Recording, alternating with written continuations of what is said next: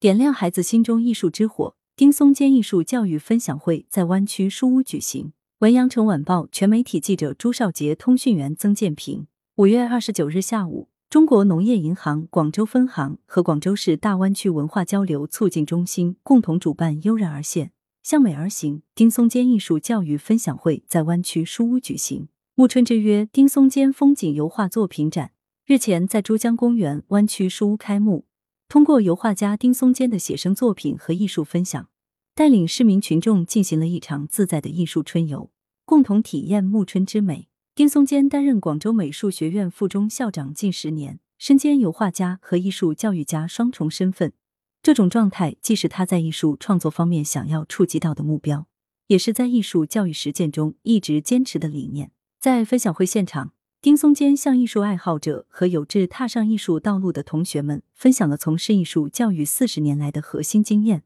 并结合广美附中的美育理念和培养模式，深入解析美育对个人与社会发展潜移默化的影响力。艺术家要像社科学者那样做田野调查。丁松坚热衷于油画写生，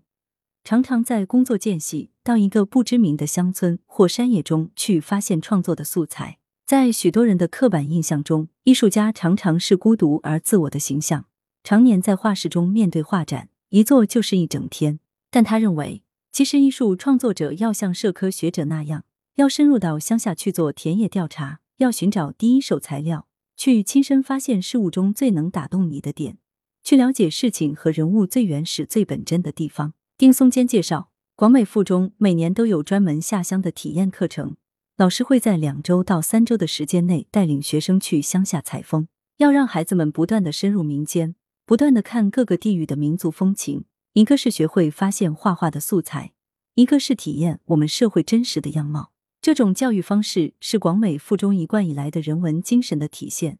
也是中国的艺术创作者所应当具备的基本素养，能够为孩子们打开探索世界的眼睛，同时也为学生点亮一盏心灵之灯。广美附中作为青少年美术教育的标杆，不仅承担着引领美术教育健康发展的责任，同时要完成明确的升学硬性指标，要最大程度彰显广美附中整体的办学品格。这是丁松坚担任校长以来致力解决的问题和挑战。画画就应该是充满智慧和创造，能彰显个性并十分有趣味的事情，绝不能把艺术教育引向简单化、机械化、套路化，让人误以为画画是低质化的劳动。他感慨道：“学艺术，孩子自己的选择第一重要。”在分享会现场，有许多家长带领了对艺术有兴趣的孩子们前来听讲。怎么判断美术天分？如何平衡好艺术兴趣和学习成绩？是大家普遍关心且焦虑的问题。对此，丁松坚认为，孩子有没有天赋，要不要学艺术，孩子自己的选择才是第一重要。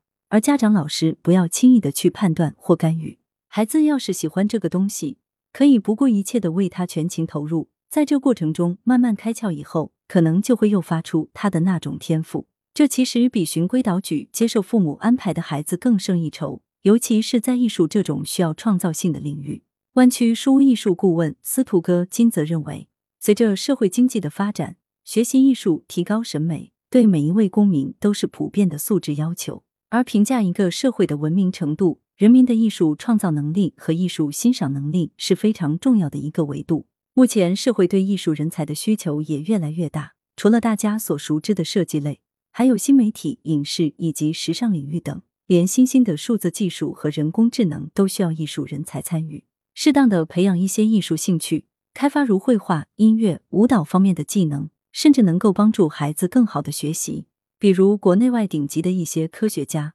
在人文艺术方面都有很高的修养，这些艺术修养不仅能释放科研的压力，甚至会反过来触发更多科研的思路。丁松坚补充道：“艺术素养的积累，用文化艺术的多元去培育在精神层面的丰富性，